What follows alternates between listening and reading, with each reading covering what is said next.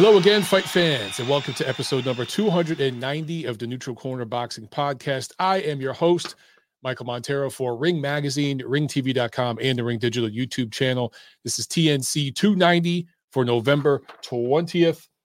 And I uh, want to remind you guys, the new issue of Ring Magazine is out. Check it out. All dedicated to Felix Tito Trinidad, one of the great Puerto Rican fighters.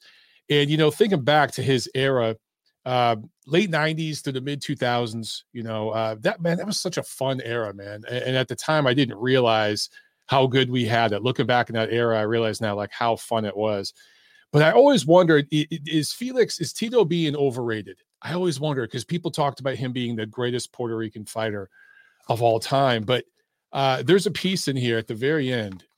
Uh, let me see. I want to make sure I get the author right. Yeah, by Lee Groves. Yeah, Lee Groves, uh, where he breaks down all the great Puerto Rican fighters, best of the best, at the very end of this this issue that I highly recommend getting now. I love these collectors' uh, issues like this, but he really lays out, uh, he breaks down like every single one uh, of the great Puerto Rican fighters, right? Benitez, Calderon, Camacho, Cotto, everybody. And he narrows it down between, uh, I think, Wilfredo Gomez and Felix Trinidad. And it really does come down to those two, you know, and you really, you could flip a coin, but you really, really can make a good case for Felix Tito Trinidad being the greatest Puerto Rican fighter of all time. Lee really brings uh, just, you know, in, in a very fair and, and, and frank way, lays out all the, the numbers and everything like that, but it gives his um, reasoning for Tito being number one. And I don't know, man, he might've swayed me on that one. He might've swayed me. He's either number one or number two. Anyway, awesome issue. Guys, make sure you check that out. And I want to give a reminder, M O B Ts, just in time for the holidays. Hey, M O B Ts, uh, we still got a bunch. So um, we re- ordered some new ones recently. So uh, we sold out like real quick when I got that new batch, and we just re-upped with some new ones. So um, supply chain issues are going on right now. Hey, man. I can ship this right to you. It, it, these ain't sitting on some uh, container you know, off of Long Beach or, or uh, L A or whatever. I could just put it right in the mail to you tomorrow. So if you guys want to check one of those out, email me, Montero Unboxing at gmail dot com, or you can click this little Venmo thing up here on the screen right there, that little uh, symbol. If you put your phone over that, your camera, boom, it pops up and you can send us a request and we'll take it from there. All right, guys, as always, uh, please make sure that you uh, share the show. And uh, leave reviews, ratings, comments, all that good stuff helps me out, okay? That is my fee for the show. I ask you guys every week, make sure that you do that. Pay the fee. Pay the fee, man. All right? Just tell somebody about the show. We spread it through word of mouth. We don't do ads here. All right. Uh, let's get into news and notes. And there's not a whole lot to talk about. I mean, we're, we're pretty much getting to the end of the year, so everything that's going to happen is already been announced. But uh, it is worth mentioning that the unification fight, the middleweight unification fight between Gennady Triple G Golovkin and Ryota Murata is now official. It is December twenty-ninth in Saitama, Japan. And guys, this is a big deal. This over in Japan, Murata is a superstar. You got to remember, he's an Olympic gold medalist. Uh, I think a lot of American fans don't realize how much that means in other parts of the world. Uh, it's a big, big deal. And Murata's had fights that were viewed by as many, I think, as thirty million Uh, people over just in Japan. So he's done massive, massive numbers over there. And with Triple G coming over there and fighting, this is the biggest fight in Japan since uh, Mike Tyson and Buster Douglas. And I really, really feel like I'm not overstating it. That, that's how big of a, a fight this is. So um, this is going to be a lot of fun in terms of styles. And we'll get a, a good idea for where Golovkin's at at this point in his career. He's going on forty years old. Hasn't been very active, but neither has Murata. I do think a lot of people are selling Murata short, and they see this as a complete walkover, you know, type of fight, a complete mismatch, like a ten to one kind of mismatch for Golovkin, the way we recently saw with Canelo and uh, Caleb Plant. I, I don't think so. I, I think that this fight's going to be a lot more competitive than people think because of the styles involved and just where both guys are at in their career. Um, not that Murata's some young spring chicken himself, because he's not. But uh, he's definitely got way less miles on the odometer than Golovkin. You got to remember, he had three hundred plus amateur fights before he ever went pro. And he's essentially had two different pro careers. He had his first pro career in Germany and then the second one here in America. So he's he's really been boxing for what, three quarters of his life, maybe. Yeah, probably about three quarters of his life. And, and uh, certainly, you know, well over twenty years at a very, very high level. Right. So, um, you know, he, I talked to Gennady once about his amateur days, and he just said basically every week they were going to tournaments. He was going all over every week to tournaments. And that's the way it was as a teenager for him, you know? So you just imagine um, the, the tread on those tires. And I think it's going to show in that fight. I do favor Golovkin, obviously, but I think it's going to be fun. Uh, style-wise, and they're going to unify two of the, the, the belts at one sixty. That leaves Demetrius Andrade, who we'll talk about later in the show, and Jamal Charlo. Um, and then there's Jaime Munguía, who doesn't have a title yet, but he's in line to face either of those two guys or Golovkin. We'll talk about him later in the show, too. So I think twenty twenty-two is going to be a very interesting year in the middleweight division. Things are going to happen. Uh, starting with, with you know, very end of this year on the twenty-ninth between uh, Triple G and Murata. Not a lot happened this year at one sixty because the top guy, the money guy, the brand name, he sat in his butt the whole year. That's Golovkin. So um, I do think next year, though, we're going to see some things heat up. So, um, yeah, it's going to be it's going to be fun, man. It's going to be interesting to see, you know, where people go, because Charlo is kind of in no man's land. Andrade, um, he's got a belt, but he just brings nothing to the table. Murata doesn't have a belt, but he does bring some economic muscle to the table. So uh, the way things pan out, I don't know. I have my estimates and my guesses. We'll see what happens. I'll let you guys know. All right, uh, let's review what happened last week, because there's a lot to talk about, man. We had a bunch of action. Uh, Saturday, November thirteenth, there was three major cards of note. Let's start over in Sheffield, England, man. Uh, Matchroom on the zone and in the co-main. I told you guys last week in the preview portion of the show, Terry Harper had a very, very difficult assignment on her hands. I couldn't believe the odds I saw for this fight. I didn't realize Harper was such a big favorite uh, betting-wise, because this, to me, was a fifty-fifty fight. But Alycia Baumgardner, T K O four-weight over Terry Harper. And there is a rematch clause for this. And I hear a lot of people are joking about that on Twitter. Oh, because, you know, I, I tweeted Eddie Hearn had a rough night, and he did have a rough night. But uh, people are like, don't worry about it. He's got the Eddie Hearn rematch clause. Look, man, does Terry Harper want a rematch with Alycia Baumgardner? She didn't win one second of this fight. Not one second. And uh, Baumgardner, who who has uh, really improved, she had one loss uh, two, three years ago, and it was close. It was a very, very close points loss. She has improved since then. She trains and works with bigger fighters, stronger fighters all the time. She's a beast in the gym. She's very good looking, very easy on the eyes, very, very marketable, if you know what I mean. Um, but she just, I think, had just an extra level of everything. Uh, against Harper, just was a little bit better at everything, and so much physically stronger, so much more explosive. And the the shot that she caught Harper with kind of had her out on her feet. Harper was literally knocked out on her feet. It was reflexes keeping her up, and she kind of spun away. And the uh, Baumgardner threw a left hook, and to her credit, when she saw the referee jumping in, she pulled back on it. A lot of other fighters out there would have followed through with that left hook and sent Terry Harper into next week. Uh, but to her credit, she pulled back on it when the ref jumped in. Good stoppage, by the way, by the ref. So Baumgardner now has the women's W B C junior lightweight title, one thirty division in women's boxing. Uh, it's probably the best division right now in terms of the possibilities. There's a lot going on. And uh, Michaela Mayer just unified two belts. I think a fight between her and Baumgardner would be really, really entertaining. But there's a chance that Baumgardner, I, I don't know if she has a mandatory, or I can't remember, but I, there's another uh, titleist, um, uh, South Korean woman. I, I can't remember which title she has, W B A or one of them.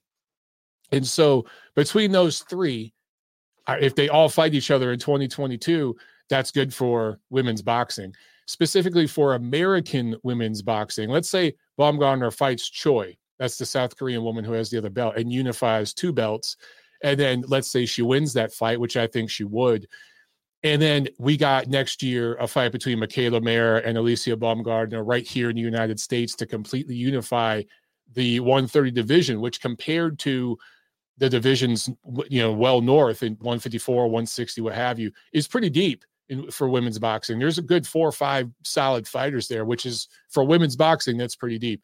Uh, that would be a good fight. And it would go a long way to uh, promoting women's boxing here in the United States. I think that that's a very, very marketable fight. So we'll keep our eye on the one thirty pound division of women's boxing. But in the main event, Kiko Martinez, come from out of nowhere, come from behind win, T K O six win over Kid Galahad, knockout of the year contender. I don't quite think it's going to win knockout of the year, but it's up there. It's in the top two or three knockouts of the year. Uh, probably could win upset of the year, although Sandor Martin over Mikey Garcia was probably more of an upset for several reasons.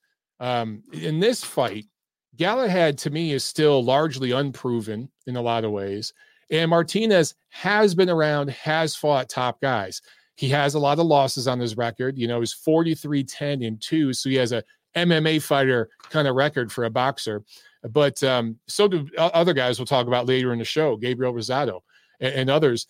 They make for good fights. You know, you, you guys, you pay too much attention with, with these wins and losses sometimes. You just got to look at who a guy has fought and how he's performed, even when he does lose. Uh, Martinez is definitely a very experienced guy. And let's be clear, man. Late in the fifth round, I mean, Galahad had dominated four point nine of the five rounds, right? It was that last tenth of the fifth round where Kiko Martinez dipped down to his right, like he was going to the body, looped the right hand over the top, landed it flush on the chin. Galahad got went down, got up, saved by the bell, totally saved by the bell. If there were thirty more seconds in that round, it would have been over. Here's how badly he was messed up. Galahad makes it to his feet, but goes to his corner, has sixty seconds between rounds, gets back up in the sixth round, first punch, very, very intelligently, by the way, first punch that Martinez throws was the same dip down, overhand right, lands flush, and Galahad's out. So literally, I looked at the CompuBox, the punch numbers, and it, it, they actually listed the punch numbers for the sixth round. Martinez was zero for zero. And oh, I'm sorry, Martinez was one for one. Galahad was zero for zero in the sixth round. Uh, so anyway, where does this put uh, the The, the featherweight ratings? We talked about this this weekend, uh, the Ring Ratings Committee. That division to me is, is a complete mess. And there's Emmanuel Navarrete, who's number one. We don't rate Gary Russell Junior because he doesn't fight. I think on any given night, if Gary Russell Junior is in the ring, he's the best featherweight in the world, but he doesn't fight. So we don't rate him right now. So we have Navarrete number one, and then it's the field. And I get it that uh, who's right behind him? Lara. Lara's right there. Uh, but I think any of these guys, Lara, Warrington, Galahad, Martinez, there's others, Magsayo, the Filipino kid, they can all on any given night beat each other. They're just, it's just a wide open division, and they need to start consolidating these titles to get a little bit of clarity at the top. All right, here in the United States, uh, we'll start in Phoenix, Arizona, T G B Promotions at the Footprint Center in Phoenix. P B C on Showtime. The Benavidez brothers fighting in their hometown. Uh, Jose Benavidez Junior gets a majority draw against Francisco Emmanuel Torres, one fifty-four pound fight. This was uh, Jose's first fight in three years. He got shot in the leg.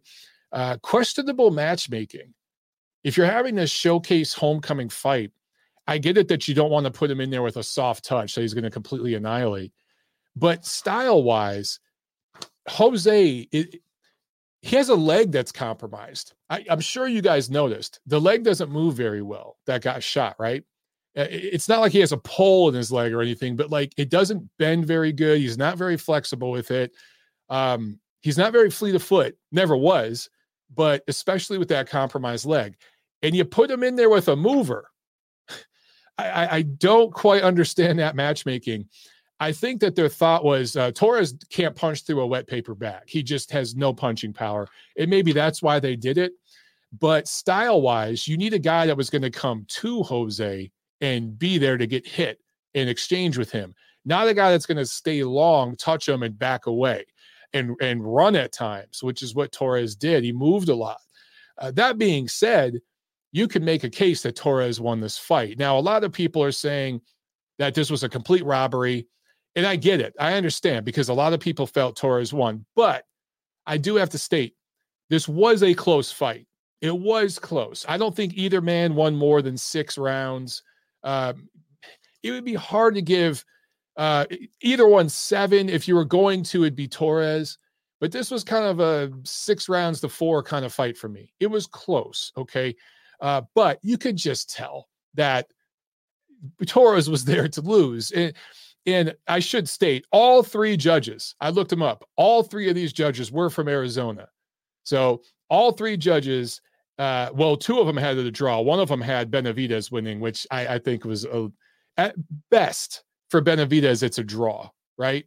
And at best for Torres, he's winning six or seven rounds. I think that's the swing for this fight. So I, I guess I just contradict myself. When I when I think robbery, I, I think of a guy winning eight or nine rounds of a ten-round fight and settling for a draw. You know what I'm saying? But I guess even a, a close fight could be a robbery too. So I'm going to go ahead and correct my statement from just a minute ago. But all three judges from Arizona, and there were people on Twitter saying, oh, this is why you don't fight a guy in their hometown, this, that, the other. It, this was a P B C special. Come on, man. And, and, and I should be fair. Top Rank, they've had Top Rank specials recently. The Michaela Mayer fight, that, those scorecards were way too wide, okay? So this isn't specific to one promoter. But it didn't matter where this fight was. If it was in Vegas, uh, somewhere in Texas, California, whatever, Benavidez was going to get the benefit of the doubt, right? This was a showcase for the Benavidez brothers.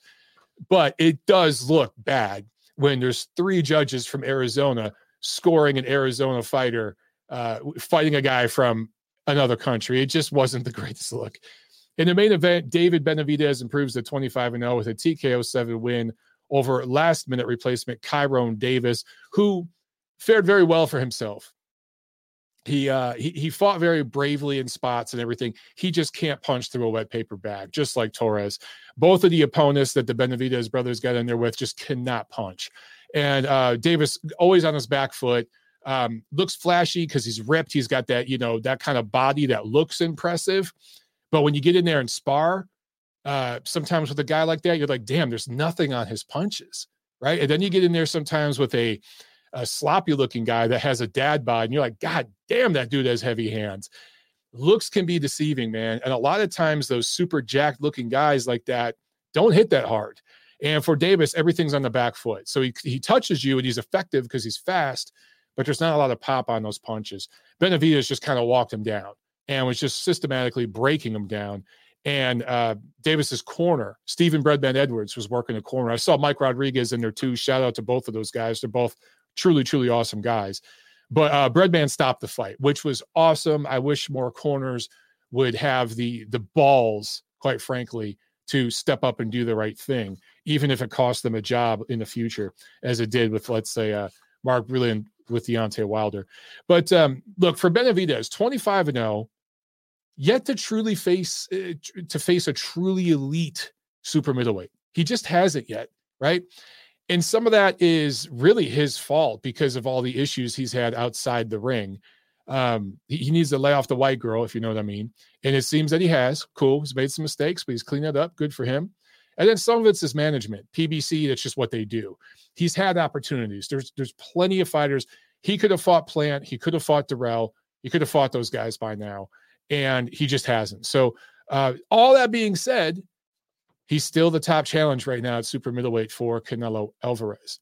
There's no one else I'd rather see Canelo fight at one sixty-eight right now than David Benavidez. However, I don't think he's going to beat Canelo, guys. Uh, Canelo's going to pretty much, I don't want to say dominate, but he's going to win fairly convincingly uh, against Benavidez as well. I just think it's going to go the distance. That's the only difference.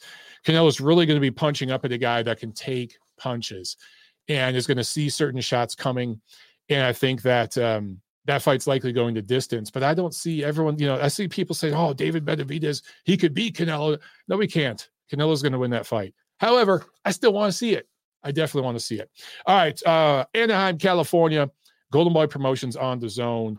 Uh, Co-main, Alexis Rocha, K O nine win over Giovannis Barraza. It was a ten-round welterweight fight. Uh, Rocha is two and oh. Since his first loss last year to Rashidi Ellis. he looked uh, good in this fight. He looked improved. So sometimes that L improves a fighter, you know, and I, I think that um, he's definitely improved and, uh, since that learning lesson.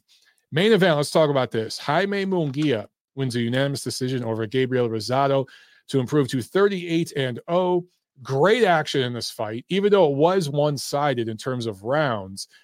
Rosado was having enough moments inside of each round to keep it competitive and make it exciting.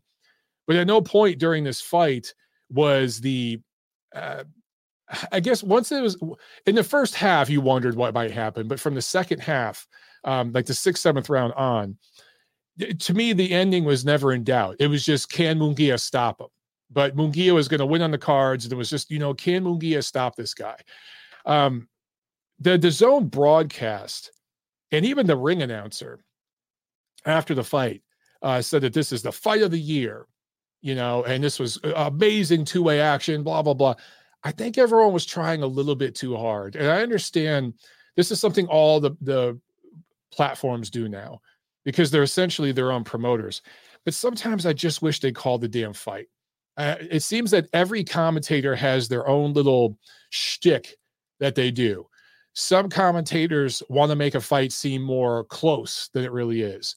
Some want to make it seem more controversial than it really is. Like there, there's this narrative that certain guys always stick with, you know? And some guys want to always bring in some sort of historical reference and try to make the fight a, a historical thing. Why couldn't this just be an exciting, albeit one-sided, but an exciting, fan-friendly, entertaining fight between a young, up-and-coming guy in his in his physical prime and a faded veteran who's been there, done that, seen it all? Why couldn't it just be that? That's enough. That's enough, you know? And I, I just think um, some of the commentary was like, guys, come on, come on, just chill. Just, you know, anyway, I enjoyed the fight. Uh, I want to talk real quick a little bit about some things I saw Munguía doing that um, I thought were nice little technical additions that his his his team has kind of thrown in there. So I don't know if they worked on this specifically for Rosado or not, but it ended up working for him. At the end of every combination, just about every combination that Munguía threw, um, he would dip to his left, which is Rosado's right, and he would shoot a left hook to the body and then a left hook to the top. And while he's shooting the left hook to the top, he'd shift over to his right, Rosado's left. What that ended up doing is Rosado really, really, to me, looked like an old cagey veteran who couldn't throw in combination anymore. It was just trying to land that one big shot. That's what I saw from Rosado. And he was trying to catch Munguía diving in and timing him for a big right. And he almost got him a couple times early. But Munguía saw that, adjusted, and stopped doing it, to his credit. So he, when Rosado realized he couldn't get him the way he got Beck the Bully earlier this year, he wanted to try to shoot a counter right hand at the end of a combination, right? So after Munguía would get off, Rosado wanted to catch and then shoot. Well, if you're getting off on the guy's right side, you're you're you're eliminating his chance to throw a right hand because you're right there, right? And then you're touching down below, so he's got to dig his elbow down, then you're touching up top. And by the time he can shoot back to you, if you're shifted over, he's got nothing but the back of your head. And you saw over and over, uh, Rosado did punch the back of the head. Rosado was going for the rabbit punches, and he was trying to make it rough in there. He was pushing Munguía, and that was his way of saying, hey, hey, youngster, I'm an old man. I've been in here. I've seen everything. There's nothing you can show me I ain't seen before. You're in here with a real-ass dude. So I really didn't mind that because it was his way of – it was the, one of the tactics he had to use in the fight. But Munguía technically was doing really well with that double left hook. I like that. Another thing that Munguía was doing was using speed more so than power. When you throw a – let's say it's a one one two three two, right? Five punch combo. But when you're doing it with every punch is with power, right? There's that little split second load up on each punch, and a really, really sharp counter puncher, a really experienced fighter can pick where he's going to punch with you and punch in between your punches and, and could hurt you like that. But if you're just touching, boom, boom, boom, boom, boom, boom, right? Just touching, just touching with it. It's much, much harder to get in between those shots and punch with a guy who's doing that. The best you could try to do is punched before the combo or after the combo, right? And as I mentioned, Munguía did a good job of getting off the line with his last couple of shots, that little double left hook, even if there wasn't a whole lot on them. And the way he was pulling with the hook up top, it was moving Rosado, and he would get on, get in on Rosado's left shoulder at the end of the combo. That was eliminating the counter at the end of the combo. And then because he was punching with enough speed, uh, Rosado is just not a fast enough, slick enough guy to punch in the middle of that combo and catch him. So, so, so in that sense, Munguia's offense was his defense. All that being said, Munguía still gets hit way too much. Uh, he's exciting as hell to watch. Can't be in a bad fight. He has made improvements technically. And he called out Gennady Golovkin after this fight, which I, I've been telling you guys, everybody at one sixty-eight is calling out Canelo Alvarez, right? Everybody at one sixty is calling out Gennady Golovkin. I don't blame them for doing this. I, I really don't blame them for doing it. But if you're, if you are Triple G, and let's say you beat Murata next month, who do you want to fight next year, right? Because you have really essentially two choices. Charlo's out of the running because he's not a D A Z N guy, and it's just his, his team isn't really interested in fighting top fighters. But Andrade is there, and you can unify further with Andrade. Or there's Munguía, who doesn't bring a title to the table, but he brings some economic muscle to the table. And this is why I think that we probably will see, should Triple G beat Murata. Now, I know there's mandatories and all this, that, and the other thing. I think uh, Esquivia Falco is fighting, uh, I think, yeah, I think it's an I B F eliminator this, this weekend on the Crawford Porter undercard. And so he'll win that fight, and he'll be a mandatory for Golovkin next year. So that's a soft touch mandatory for him earlier in the year. But if Triple G beats Murata, I'm telling you guys right now, I think it's very, very possible and, and more likely that we see a fight between Triple G and Munguía than Triple G and Andrade. Because even though Andrade has a title, Munguía is going to bring a lot more economic muscle. They could do that. They could do that fight in Texas. They could do it in Los Angeles. They could do it in Vegas. And if they go to Vegas and uh, they do it on the right weekend, they can make a ton of money. So that's probably what's going to happen there. So again, uh, Jaime Munguía now, I think, is in a mandatory position for Charlo's belt, for Andrade's belt. But who did he call out? He didn't call out either of those guys. He called out Golovkin. Why? Because just like the economic muscle that Munguía brings, like I said, uh, for Golovkin, Golovkin brings significant economic muscle, obviously, for Munguía. That's, that's the money fight. And it just so happens he's going on forty years old and he's over the hill. All these guys suddenly want to fight Golovkin. But to his credit, Munguía was willing to fight Golovkin several years ago. Um, there, I can't remember which fight. Uh, negotiations had broken down and Munguía was being considered. And he was willing to take the fight at the time. So I think he's always wanted Golovkin. But just in terms of money and everything else, uh, everything I mentioned, yeah, it's obvious why Munguía is going to call out Triple G at this point, man. Um, and it's obvious why Triple G would probably rather fight Munguía than anybody else. Super chat pledge for my man, Chris Bergen. What's up, Chris? He said, um, if they did a World Boxing Super Series at middleweight, who would win? That is a damn good question. Thank you for the super chat, brother. Um, well, let's, let's look at it this way. Who would you want in it? You'd have Triple G, Munguía. You'd have Charlo. You'd have Andrade. That four is pretty damn awesome. Then you probably throw in Falcao, maybe, I don't know who else. At this point, man, um, I'm still going to stick with Triple G until we see enough slippage. Now, look, if he fights Murata and barely squeaks by, and it's like a one fifteen, one thirteen kind of fight, that'll change my view. And I do think it's going to be highly competitive. Um, but I just haven't seen enough from Charlo, who just struggled with a B-level fighter in his last fight that went the distance. Uh, Andrade, let's see how he looks against Quigley this weekend, but um, he he seems to fight hot or cold, up and down to the level of his opposition. If Golovkin is anywhere near, anywhere near where he was for the second Canelo fight, the second, not even the first, the second Canelo fight, I still think he beats those guys. I think they're all super competitive fights. They all go the distance, and all those guys touch up Triple G and bruise his face, snap his head back a few times. But do they have enough? I would just kind of look at it the way when Caleb Plant, Billy Joe Saunders, Callum Smith recently fought Canelo. It's not that those guys are bad fighters. Uh, you know, I think they're pretty good. They're not great, but they're pretty good. But man, especially with like Caleb Plant, he had fought nobody, absolutely nobody. And you could just see the levels of experience in the ring. Charlo, Andre, these guys haven't fought anybody. And it, they get in there with Golovkin. If he's anywhere near uh, top form, it, it's going to show. Now, the first half of the fight, okay, things are competitive. But in the middle rounds, man, it's going to start to show. The only difference would be in the late rounds, if Golovkin is over the hill, does he fade? You know, that would be a possibility. Gail Falkenthal in the chat, I know she was ringside for the fight uh, there in California. She says, Michael Munguía was floated as the replacement after Canelo popped a dirty drug test. California commission said no, and we got Vance Martirosian. Thank you, Gail. I couldn't remember which one it was. I couldn't remember if it was uh, Derevianchenko or Canelo. Or, so so thank you for that. But I remember they, they floated his name, and the California commission turned Munguía down. Interesting. And Munguía and his people were willing to do it at that time.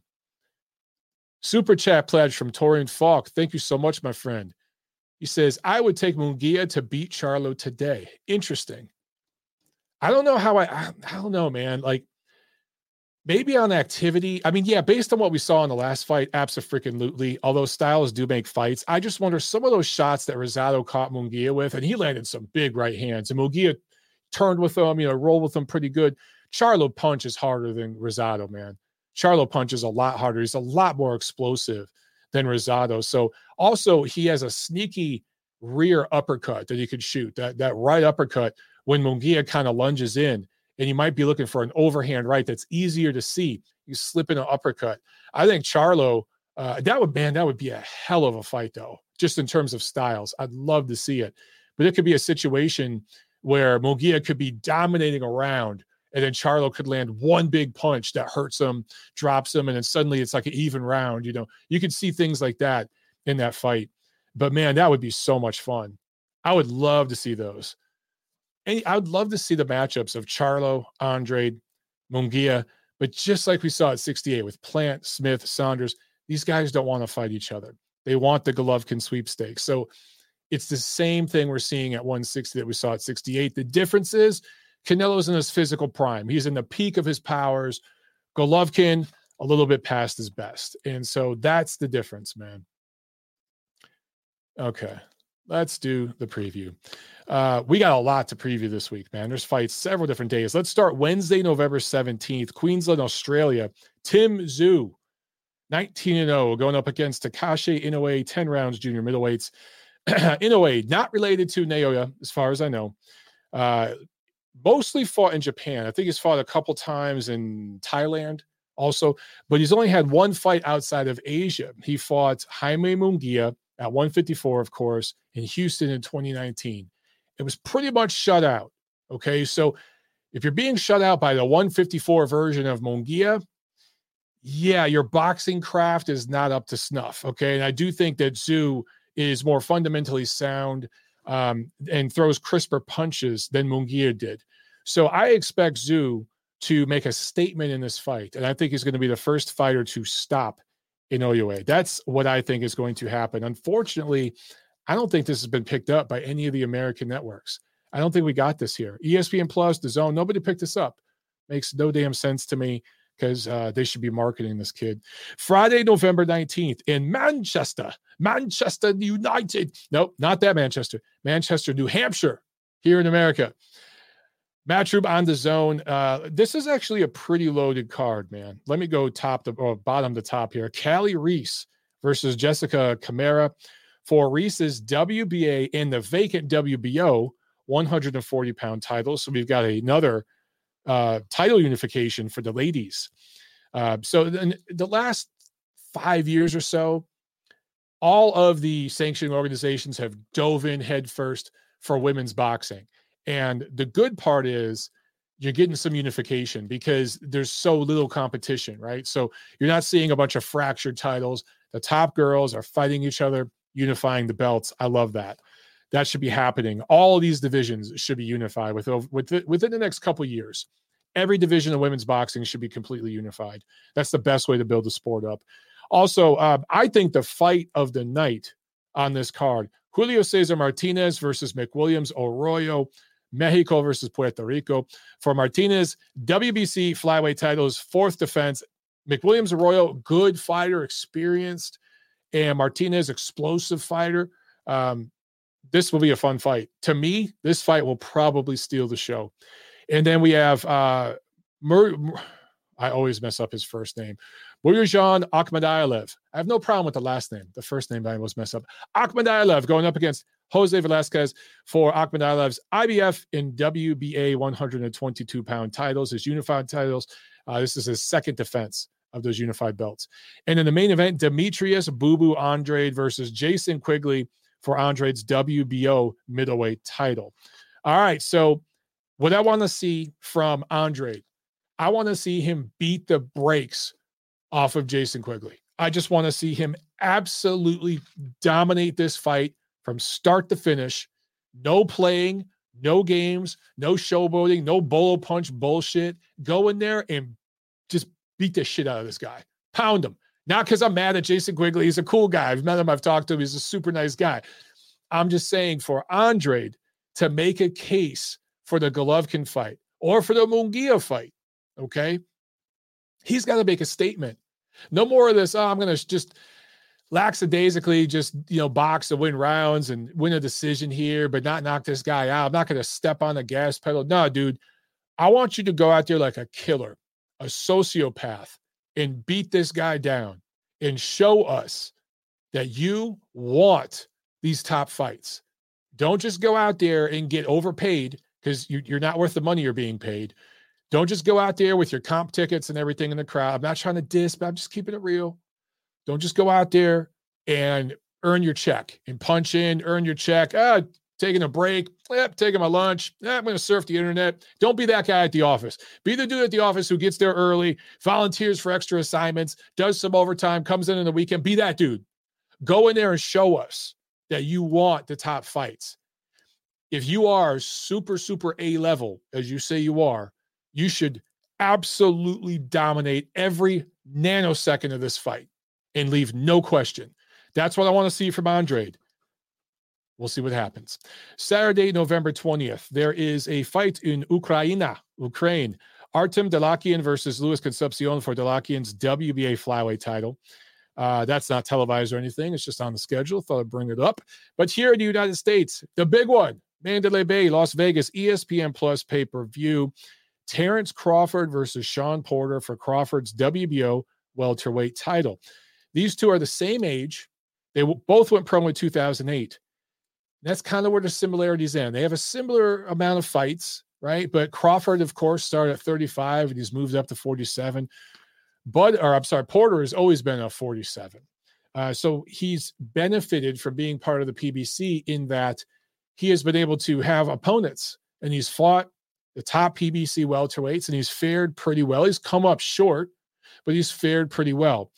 The one guy that beat him, I would say more dominantly than everyone else, was a non-P B C guy, and that was Kell Brook. And at one time, Kell Brook was the best welterweight in the world. I really, really feel that way. It was a short time, but he really was the best welterweight in the world. I was ringside for that fight, and Kell Brook absolutely dominated from the middle rounds on. It was competitive early, and he dominated from the middle rounds on. All of the P B C guys that Porter's been in with, right? I, I fought Thurman, he fought Spence, who else? Uh, there's a couple other guys.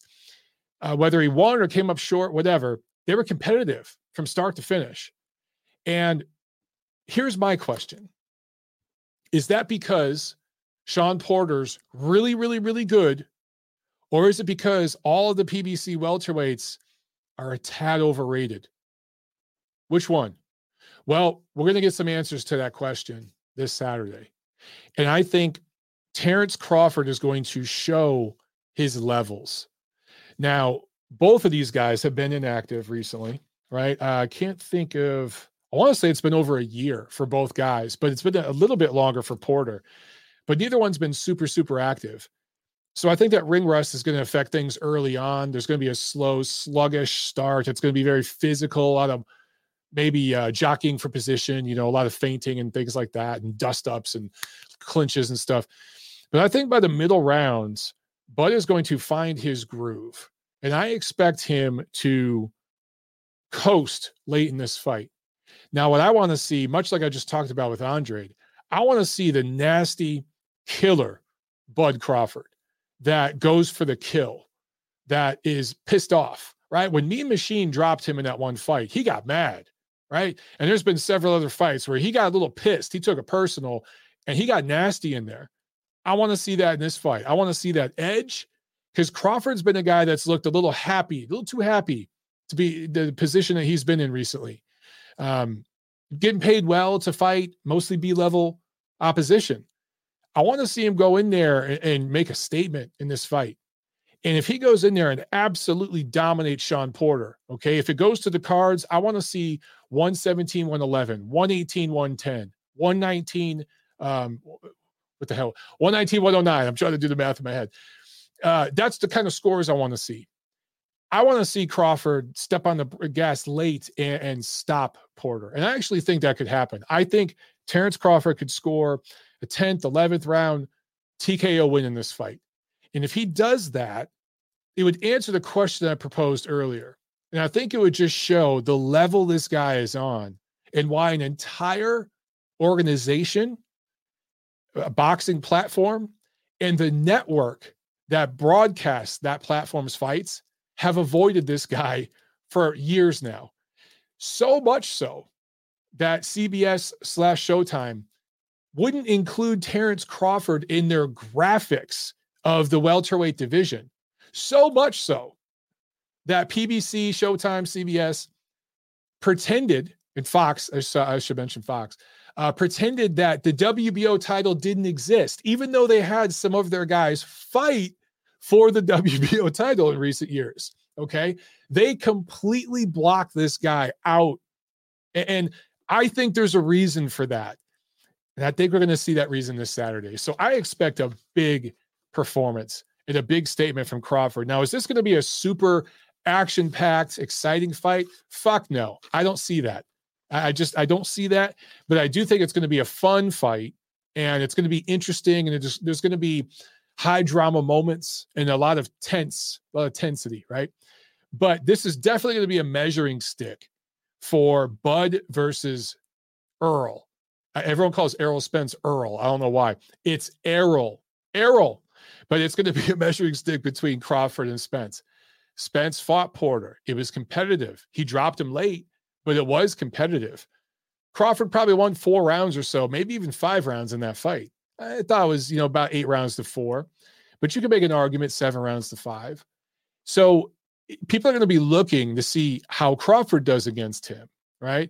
And whether, you know, look, we all know styles make fights and none of this stuff really matters. Triangle theories don't work. But you know people are going to be paying attention to this. It's going to be a measuring stick. The reality is Errol Spence has fought once in over two years. Two plus years, he's only fought once, okay? He's been dealing with stuff outside the ring. There's been injuries, all this good stuff. I get it. But if Terrence Crawford wins this fight, I don't give a shit. And, and if he wins, and I don't even say dominant, but if he wins decisively, okay, if there's no controversy, he clearly decisively wins this fight. Right now, he's the best welterweight in the world. I don't give a shit who has the other titles. But when you look at the fact that Spence has only fought once in like twenty-five, twenty-six months, something like that, and we don't know how good the eye is, how compromised, you know, he is with all the injuries he's had.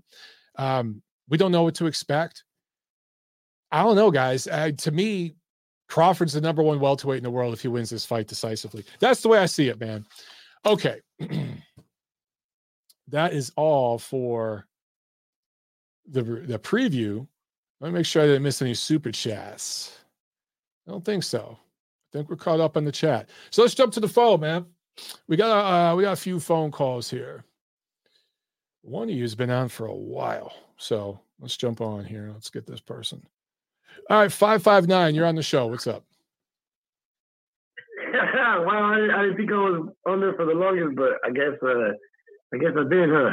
Yeah, what's it's up, man? Miguel, bro, what's up? What's up, Miguel? How you doing, man?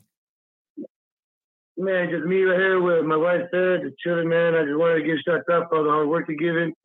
And uh, thank you thank you for covering the fight.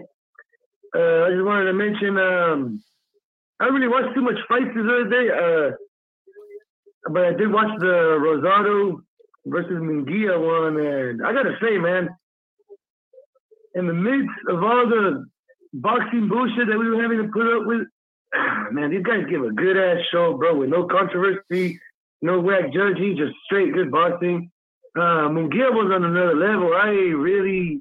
I thought I was looking at a different fighter. He even came in with a little haircut different than everything in the mm-hmm. Eric Morales, El Terrible, White Trunks, you know, uh, reminiscent of it. I was like, wow. But yeah, you're right. He um he really changed his style up. Um, and that, you could tell it was through training. It wasn't because he was fighting a weak guy. Rosado's far from weak. He's one of the best, in my opinion.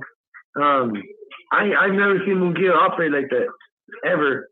And to me, to go against up against a guy like Rosado, who somehow managed to peak later in his career by knocking out a relatively tough-ass opponent, Beck the Bully.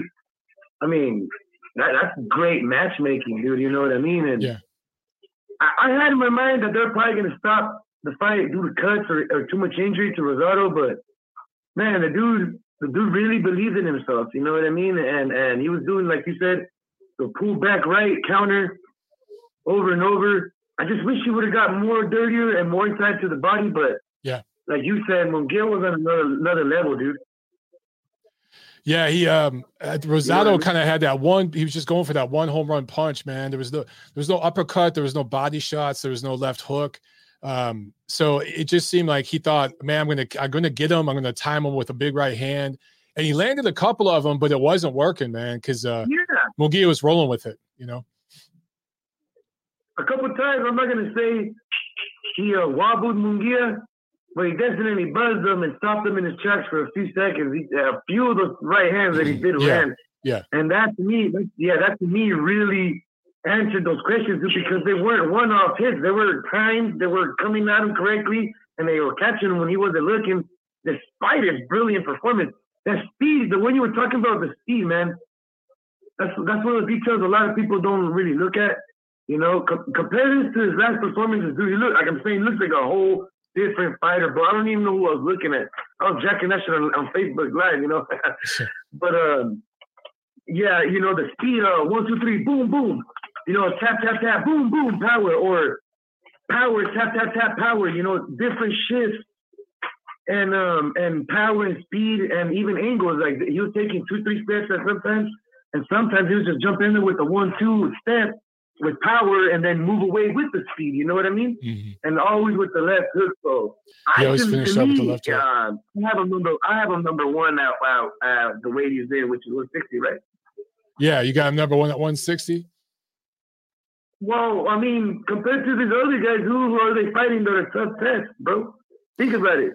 Well, Rosado's a beast, bro. I mean, I like he's a beast, but I, I want to see. Uh, I want to see Triple G and Murata before I give my rating. Right now, I just want to see how Triple G and Murata, you know, how that fight plays out, and then I'll get my okay. rating. But, but I'd put Munguía above you know right Charlo right now for sure. Oh, I, I, I have him beating. The, I am knocking Charlo out. Mm. You know, unless unless Charlo times the uppercut, right? Because Charlo throws it only when he's yeah. on his side. Yeah. He doesn't step in or faint, dude. Trying to throw it in, you know. Munguía will see that all day, dude. So. But yeah, I, you could say, yeah, Triple G technically is number one at one sixty. It just hasn't fought nobody, bro. Yeah. I mean, how long has it been since he's fought? Bro? It's been over a year. yeah. yeah. Well, he'll yeah, fight next month. So that, we'll get answers next month, Miguel. Yeah, I do want to chime in, give shout out to you. Um, I, uh, me and my wife, man, through uh, Repo Rick, Whoop That Ass Promotions, we managed to land a fight. Uh, sometime in January, the Fresno City College, details coming soon. Cool. Me against Cody Sun. So um, Miguel Flores versus Cody Sun. We have yet to win each of us, so it'll be good, I guess. Somebody, somebody's old got to go. Hey man, good luck, brother. No, don't eat too much over the holidays, hey, man. You, don't eat too much over the holidays. Oh, nah, man, nah, man, nah, man. All right, like brother. Said, good know, luck in training, man. You really motivated. You really motivated me in uh, starting up again, so thank you, bro. I'll see you later, okay? All right, man. Have a good one. Peace out. We got a good comment here from American Boxing Fan. I, I want to make sure I read this because I think he, he's got a great point here. He says, Michael, the media is not giving D A Z N and Eddie Hearn enough credit for cleaning up the judge corruption within their fights. D A Z N is letting the right person win no matter their market value. Well, okay, I, I, let's think. Has there been any shady judging on a Matchroom slash D A Z N card this year? You guys are going to have to jog my memory because my mind is shot right now. But I do have to say, um, they it seems to me that their scorecards have been pretty good. Uh, however, last weekend, you know, I'm thinking their card, I mean, both the, the big upsets were knockouts. They, they weren't necessarily, you know, on the cards. So, um, so I pose this question to you guys. If you think about some of the shitty judging we've had this year, were any of them Matchroom cards? Let's explore that because maybe American Boxing Fan in the chat is onto something. Let's see. Uh, Gail says, what we did learn is that Munguía has a pretty good chin. Several Rosado right hooks were wicked hard. Munguía said post-fight that he was buzzed several times, third, eighth, and ninth, uh, according to my notes. Yeah, um, he does have a damn good chin. And, and uh, you know, he's got a motor on him for sure. But um, he's he showed that he has a really, really good chin. That being said, Rosado's not necessarily a big, hard puncher. I do think if Charlo landed those punches, hmm. Um, if Triple G landed those punches, hmm. A super chat pledge from Goop Dara. Thank you so much, Goop. He says, nobody fights. All right. I don't know what that means, but thank you very much. We appreciate it, man. All right, back to the phones we go. I think we got Nacho on the line here. What's up, Nacho? Hey, Mike. Been much. Um, so in regards to uh, my boy, Jaime Munguía, I think that was the best performance he's put on uh, since he's moved up to one sixty. Uh, you can see gradually as uh, time has gone on with Eric Morales. Morales has added more and more wrinkles to his game, whether it's uh, teaching him how to, you know, slip uh, punches, how to use his uh, uh, hands to kind of parry jabs and then counter guys with the right hand. And also, uh, you know, teaching him not to throw a bunch of wide kind of sloppy punches and also being very um, sure of shortening his punches up so that he's able to land more frequently instead of missing like he used to when he was fighting at fifty-four. I thought he, he would throw a lot of times at fifty-four and he would gas out because he was just throwing punches just to throw punches. Mm-hmm. He wasn't really making sure that they, that they were landing on the target. Mm-hmm. And so he's cleaned up a lot of the things that were wrong with his uh, game. And um, and he put on a hell of a performance the other night. I mean, I give Rosado credit. He stood in there and, and he took it, and, and Munguía took his his best shot and, and proved that, you know, he's not uh, some mirage that's been built up uh, as far as his record and, like, you know, the, the right names and stuff. So I wouldn't mind seeing him take on another guy in the top ten if he's not going to get uh, Andrade or Charlo or or Golovkin next. Uh, who that is, I'm not sure, but I wouldn't mind seeing him take on a top ten guy in his next fight if it's not going to be a title fight. Mm-hmm. But I think the kid is ready. And then um, and uh, the the other fight that was on that card that I really was uh, impressed with was uh, was William Zepeda. I thought he looked great. The kid's a big, strong, uh, rugged dude at one thirty-five. And uh, some people on Twitter were saying that they thought that since he's on uh, Golden Boy, that that would be like the perfect opponent for uh, Ryan Garcia. Yeah. And I thought to myself, there's no way in hell Garcia and his team would even think about yeah. considering this guy as an opponent. That kid is way too tough, and he's way too good for him to be Uh, given a shot against Garcia. He's going to have to be one of those guys that works his way up the ladder and then eventually becomes a mandatory, and then he has to force someone to actually give him a shot because he, he doesn't have a he doesn't have a fan base and he doesn't sell tickets like some of these other guys supposedly do. So unless unless he becomes a mandatory, he's not going to get a shot at any of these guys anytime soon. But I like that kid a lot. I think he I think he looks like the real deal at thirty, at uh, thirty-five. Um, and then with the Benavidez card, I'm sorry, Mike. I think Jose Benavidez, like, I think they, Top Rank knew what he was after the Crawford fight. I think they know he's a guy who's damaged goods. Unfortunately for him, it wasn't his fault. It was somebody, you know, outside of the ring uh, did something to him, and he just is never going to be a- able to be the same guy that he was uh, before that incident happened. But you can see the guy, the guy legitimately uh, is not uh, dedicated to living the life of a fighter. I mean, taking three entire years off and then blowing up in weight and then killing oh, yeah. yourself to get all the way down. Was he like two fifty or something? He was like way over two hundred they pounds. They said two thirty. Yeah. yeah, they said two thirty. So he sh- he shaved off seventy pounds, Mike, just to fight uh, this past weekend, which That's is crazy. Insane. So, yeah, so to me, that guy's not really convinced that he, he thinks he has it anymore. And I just think that P B C did uh, Jose Benavidez a favor because of his brother. And I hope that the guy legitimately walks away, because I, I would hate to see him just get beat up uh, for no reason. But he looked bad.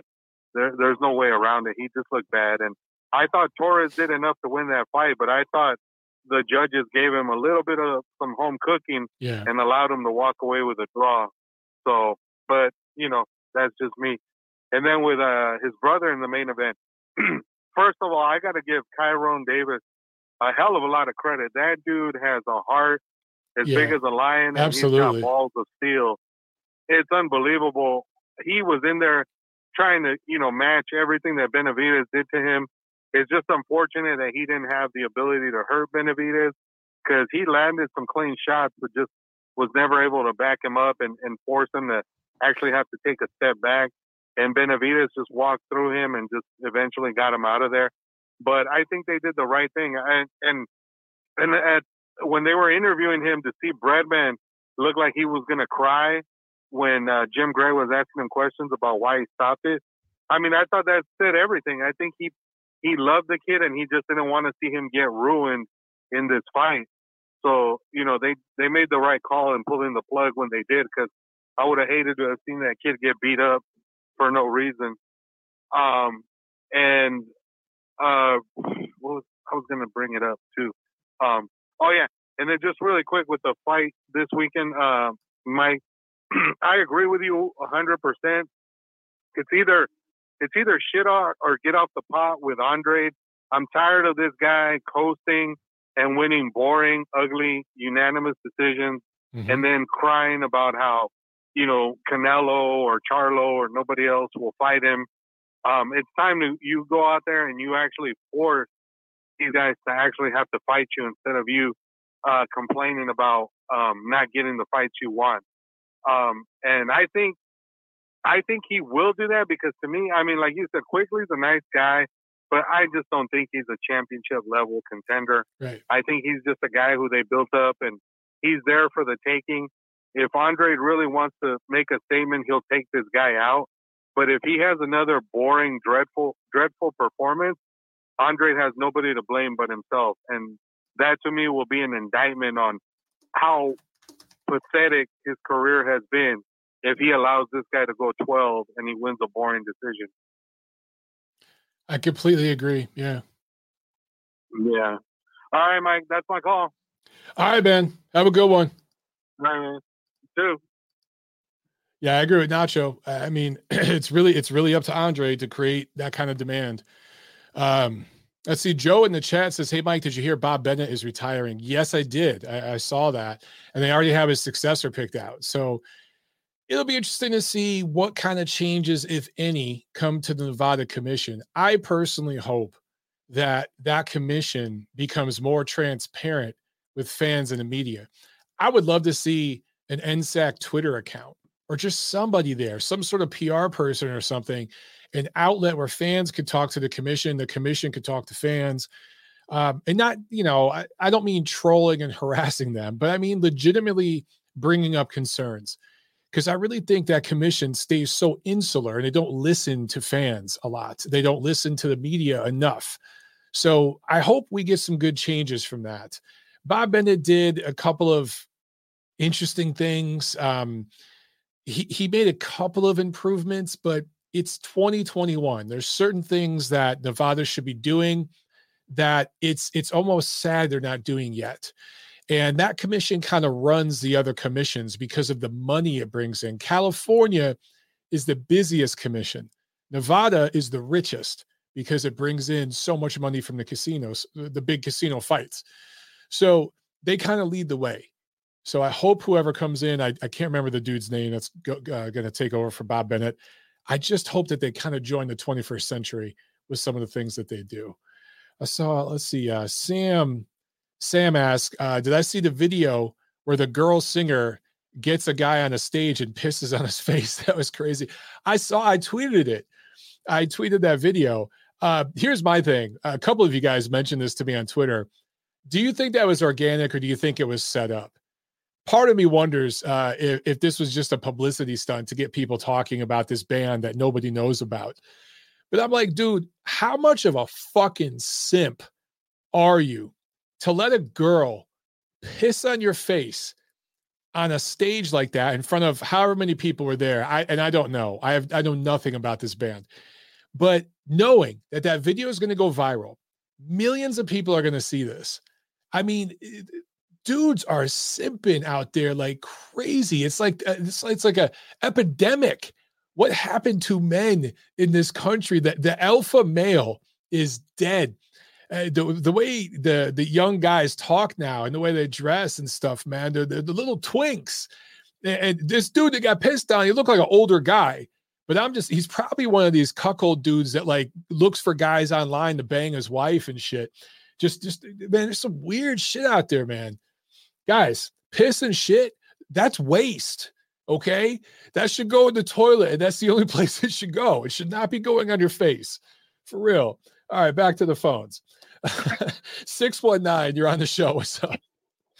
Hey, Michael. It's Juan Valverde from San Diego. How are you, man? Good, man. How are you? I'm doing great. Thank you. Um, yeah, I, I watched the uh, Munguia fight Saturday, and I was uh, really entertained. I, I was um, I, I expected a good fight, you know. Everybody was talking about how this, this was uh, almost a guaranteed good fight, and I invited a, a buddy that I've been getting into boxing in the last, uh, you know, couple of years. And uh, he said, you know, I think there's going to be a competitive match. And I'm like, you know, I expect when a, when a guy like Munguia is going to fight a, a veteran like Rosado, I want to see him run over him to, to make a statement. That's what I want him, want to see. I think that's what I expect to see from Munguia. Because I, I don't think that's going to happen. And then the fight happened. And he was right. He was more right than me. And uh, it was way more competitive than I thought it was, the, it was going to be. But then, I, you know, Munguia, Munguia um, did show me a lot of things that I know he's been working with Terrible. And um, and that kind of impressed me. But I, I also, as I tweeted, um, I also realized that, you know, Munguia is, is a little bit overrated on the power department. A lot of people yeah. expect, expect him to knock out, but and he's not. I don't think he's that big of a puncher as we thought he was going to be. And I, I don't know if you re- remember, but uh, I think Liam Smith is the one who said when he fought him that ah, with uh, due, due respect to to uh, Munguia, he doesn't push as hard as Canelo. I remember he said that. I was like, okay. And it turns out this guy, uh, you know, is not as hard as a puncher as, as I thought it was going to be. That he is, you know, mixing it up. You know, throwing that jab, jab to the body, which I love, and which Terrible used to throw. You can definitely see that influence there. And uh, yeah, and, and, and, and again, game as ever, game as ever, but also brought some concerns about Munguia. You know, he did hit him with some big shot, uh, I mean, Rosado to Munguia. And I was just wondering what would happen if, uh, you know, a stronger puncher was landing those punches. Right. Would he be able to eat them as he did? Oh, I don't know, man. Yeah. And um, a lot of people, uh, I saw a lot of people talking about the possibility of Munguia fighting Triple G at one point. And I, and I want to see that fight. I think that's a good fight. And, and I was like, well, that's going to be the fight, you know, to, to, to tell us about, about both guys, where they are. Because a lot of people think of Triple G, when they think of, when they're predicting Triple G fights, they're thinking about Triple G twenty fourteen. They forget that the guy is almost forty. He's not the same guy, and this might be the perfect moment for a guy like Munguia If he survives four or five rounds out of those punches, he will make it interesting. And, and you never know, you know? Yeah. These kids, you know, they're young, they have the energy. He's doing some good stuff there, and Triple G might gas out. You never know.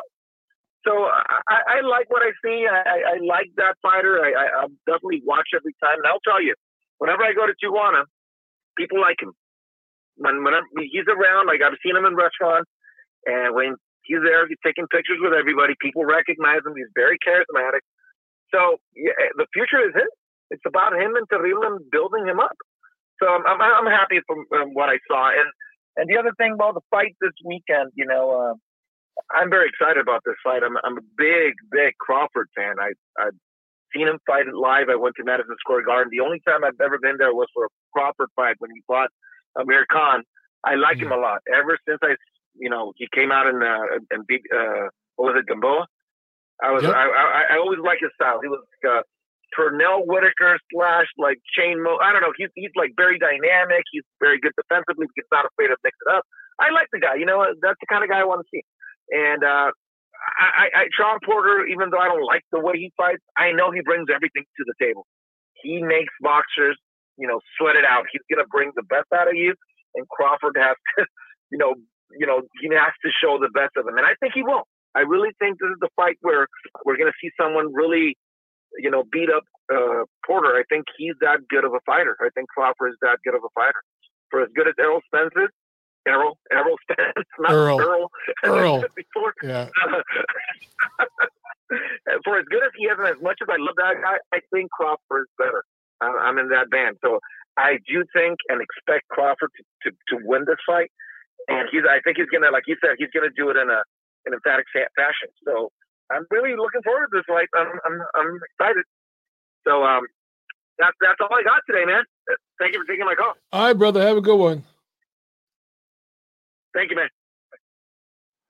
I see some, my my alpha male comment triggered some of you guys on the chat. Look, look. You know, when I say alpha male, I don't mean that. You know, I go I go to my wife and I'm like, you you know, where's my dinner, bitch? I, I don't mean that. I mean, you know. It's okay to to have some testosterone and, and to be, um, I guess, a classical uh, alpha male in that type, in that sense. But also, you should be enlightened and educated and sensitive and and all those things too. You you can be both yin and yang.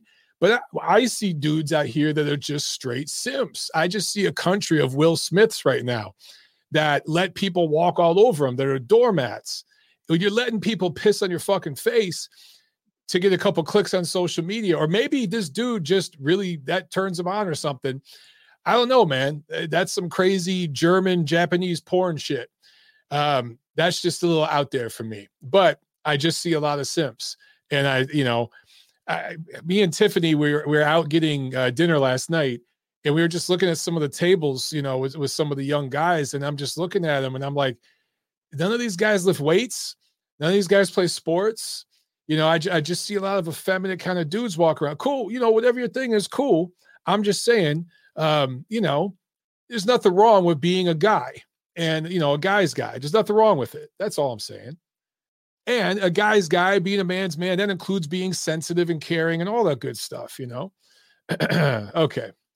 Taurine Fox says, uh, it would be hilarious if Kenny Keith came on M O B and did his Bob, Bren- Bob Bennett impression. Yo, I pissed off Kenny today. I watched, uh, I watched the, they just had a new episode of um, the Boxing Rant podcast, Kenny Keith and Vince Cummings. And they commented on that, that Triple G is half Korean. And I left a comment correcting them that Triple G is a quarter Korean. And I know this because I've talked to Triple G about it. And um, a lot of people call Triple G half Korean. It's it's even on his wiki and stuff. And I try I've tried to correct people a thousand times. But I, I was talking to Triple G about his mother once, and, and you know, I was like, "So your mom's Korean, right?" He goes, "Half, half." You know, he, he like really quickly corrected me. And um, yeah, so his mom's half Korean. So Triple G's a quarter Korean. Anyway, I commented that on the Boxing Rants page, just correcting them, friendly, correct. And, and he goes, "I don't give a fuck." That's what he said back to me. So, and I know they were half joking, but I really pissed Kenny and Vince off with that one. Sorry, guys. I wasn't trying to nitpick, just trying to, you know, cor- correct the record. You know, accuracy matters. Anyway, not that anything of that shit matters. Who cares? Uh, let's see. Isan's on the chat. What's up, Isan? He just says, Mike. Isan. Joe says, Errol Spence. Yeah, I'm just going to start calling him Earl, too, because that's what everyone calls him. I, I don't understand it. It's just like with Loma, when they called Loma Lomachenko or like Lemonchenko. I'm like, it, I, I, it made me think there's an Italian drink called limoncello, which is like kind of a, you drink it when it's hot outside. It's like a liqueur, lemony, kind of sweet kind of drink. And uh, that's what it sounded like to me, like Lemonchenko.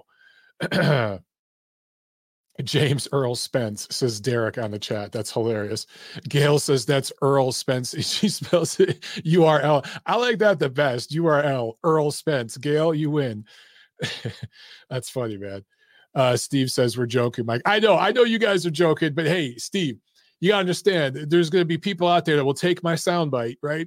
And they'll turn it into something completely different. And there's going to be some asshole on Twitter saying a bunch of crazy stuff about me. Uh, dissing simps. I just think it's kind of, look, Will Smith right now, with the thing that's, that's going on with that dude, he needs a publicist to just step up to him and say, Will, stop talking for a while. Just stop talking, stop eating, go get in the gym for about six months and don't talk. Get off social media for about six months. Just, just stop. Stop talking to Oprah. Stop talking to everybody. Someone needs to tell him. But I don't know if they will. Uh, Mindiola in the chat says, Jesus, I wish these guys would stop with the bullshit about Eric Morales. I'm going to say it again for the cheap seats. Fernando and No Train Jaime.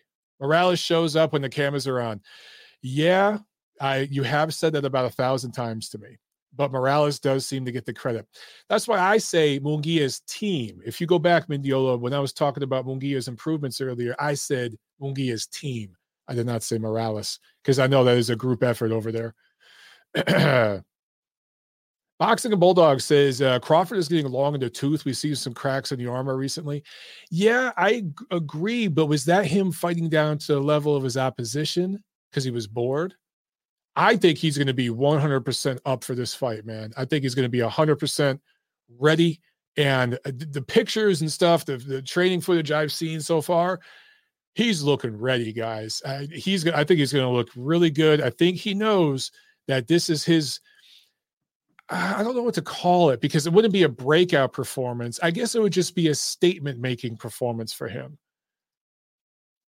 Joe just says Will Smith is awful. I'll say this about Will. Look, living in L A for ten years, dabbling in Hollywood, having friends in that business, working in that business to a certain degree, and boxing media is just part of the entertainment industry. You get to know things and you get to hear things. All I'll just, all I'll say is Will Smith does favors, and that's how he got to be where he got to be. He does favors. Taureen says, you are right, Mike. Josh was right about you. Dude, when I posted that, it, it was really, really funny. Uh, half of my friends did not get that meme, Taureen. So, guys, I posted a, a meme that I saw of, um, if you've ever seen the movie Jason's Lyric, right? When Josh kept trying to uh, kill Lyric, or not kill her, but he just kept trying to break up uh, Jada Pinkett, the character she was playing. And I think um, Josh was played by Bokeem Woodbine, uh, tried to break her up with Alan Payne's character, right? Because they were brothers, and, and he was getting jealous, and there was this whole thing. And then he ends up killing her and stuff. Anyway, there was this funny meme. I posted it.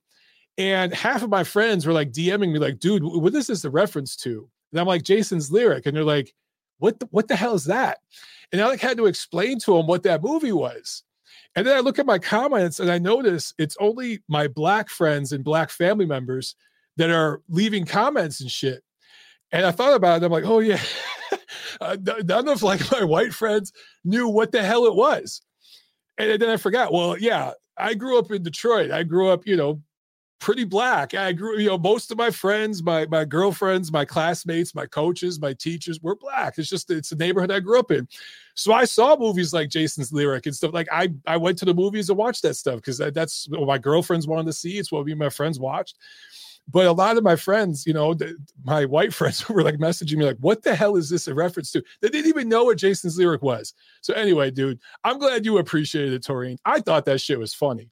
But a lot of people had no idea what I was talking about. Uh, good times. All right, we have another call. Let's jump to the phones. six two six. Oh, did I click on it? Uh, there we go. six two six, you're on the show. What's up? Six, hey, buddy. How's it going? What's up, man? Is All this right. Who is this? Hey, so this is Ruben. Ruben, Ruben what's from, up? Uh, Los Angeles.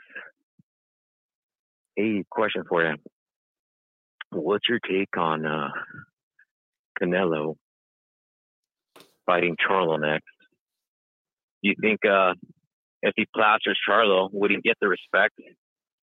I mean, um, I think that there's going to be, because he's the number one guy in the sport, right? He's the face of boxing. Yeah. There's going to be some people that are never going to give him credit because they're just haters. And then there's going to be some people that always overrate him and won't criticize him because they're lovers.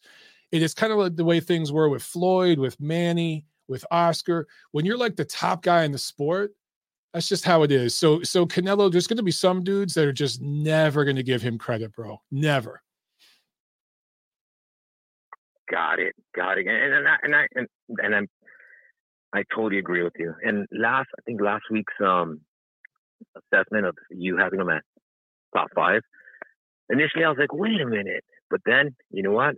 That was a, a totally fair assessment, one hundred percent. Because I'm looking at the top one sixty-eight pounders, and I was like, whoa, dude. I mean, you forget how great James Toney was and Calzaghe was and, and um, Ward, you know, geez, Ward was pretty good, you know, with um, mm-hmm. Kessler and uh, And, um, Frotch and, uh, uh yeah, Frotch, geez Louise. Oh my gosh. Those are pretty, pretty solid, pretty solid. Um, but I would just, I would love to get, I would, I sure hope Canelo at least, um, takes on Ward and, uh, excuse me, takes on uh, Charlo and, um, hopefully a triple G trilogy just, uh, just to close up the deal.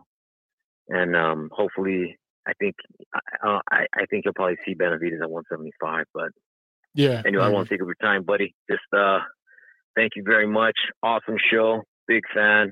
Keep it up, bud. Thanks a lot, brother. Have a good night, man. Likewise, brother. Be safe. Okay, you too.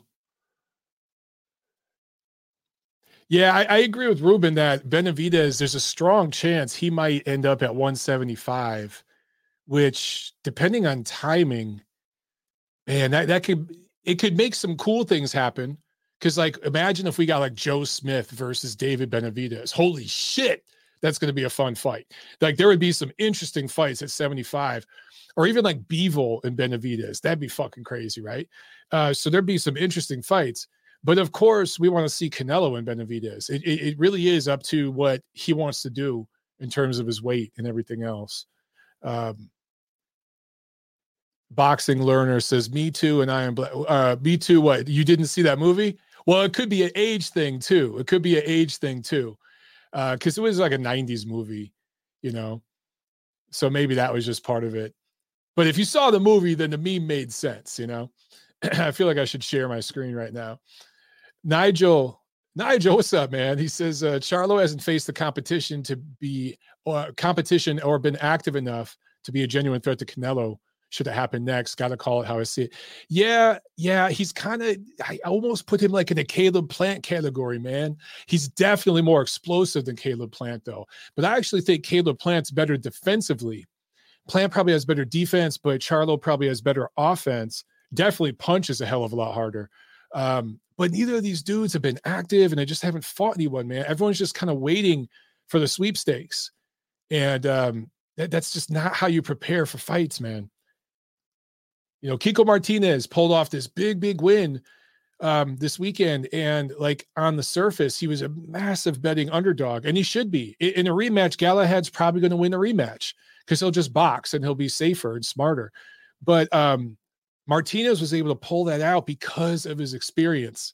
That's how. It wasn't like just a lucky punch. He set it up. It was craft, and his experience prepared him for that. So, um, Oh, Chris in the chat says, I genuinely have no idea what Jason's lyric is. Oh, I love it. Yeah, man, I could probably name like a dozen movies that like half of you guys have probably never seen, but then the other half would be like, hell yeah, I love that movie. And it's just, it's just how I grew up, man. It's just how I grew up. Okay, back to the chat. Uh, I think we'll do one more call here. I'm losing my voice. six six one, you're on the show. What's up?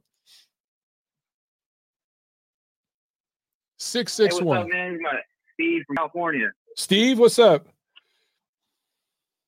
Hey, so uh, I just want to put in my two cents when it comes to all of this Charlo stuff. I, I'm not a fan of him getting this Canelo fight, man.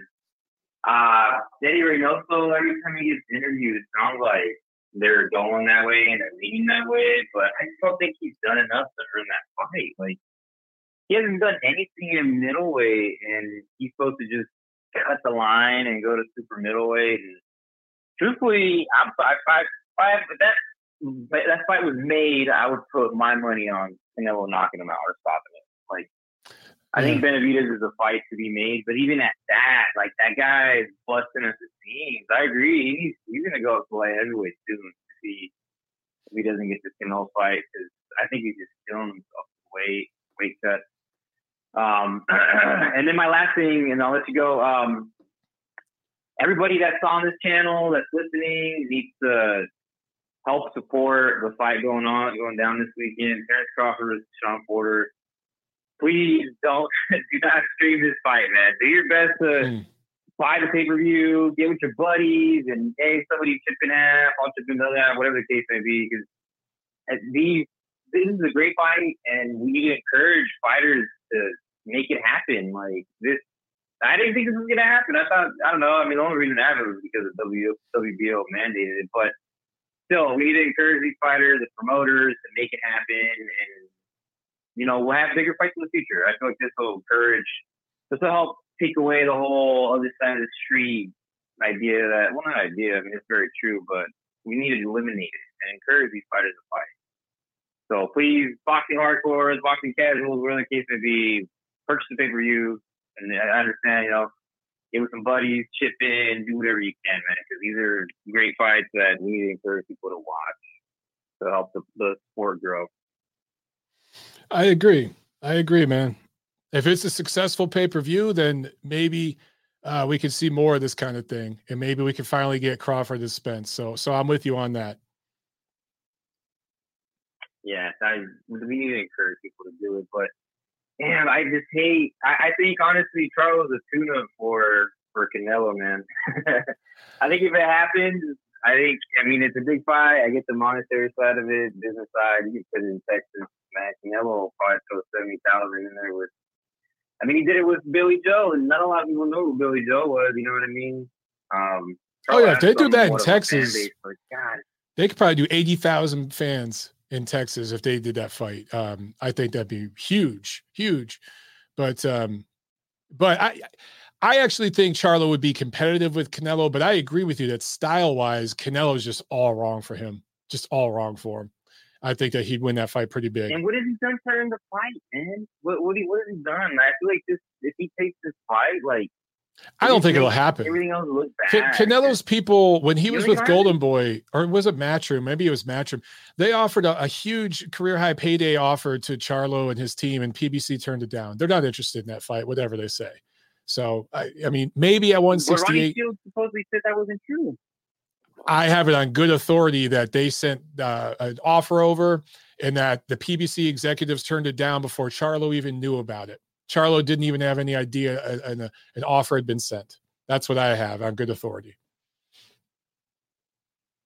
Damn, man, that sucks, too.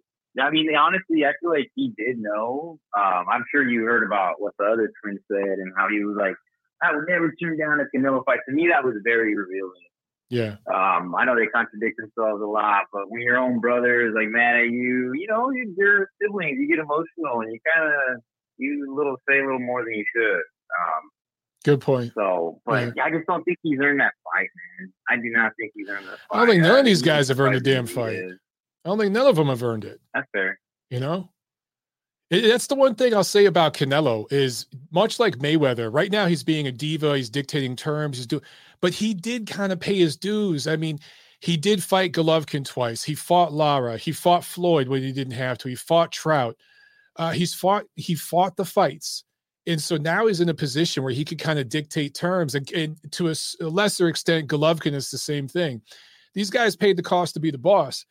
So everyone else, all these young cats just want to jump in the ring with them and get that big payday. It's like, dude, go out and fucking earn it. Go earn it. You know, it's yes. that's just yes. my my last thing too. I, I love Canelo because my thing is like fighters like Ryan Garcia, Teofimo Lopez, Devin Haney, Gervonta Davis, all these young fighters that have a lot of potential.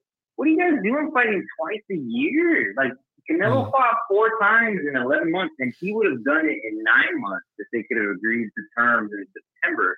It's true. You guys are like fighting about once or twice a year. What is going on? Like you guys need to put your name out there. You know what I mean? True. Very, very true. All right. Thank you for taking my call, man. All right, Appreciate Steve. It. Have a good night, man. All right. Uh, back to the chat real quick, and then we're going to jump off, guys. Nigel says, Poetic Justice, another awesome film. Yep. Everyone was talking about how good Janet was going to be in that movie. I thought Tupac acted circles around her. I thought he stole the show on that film.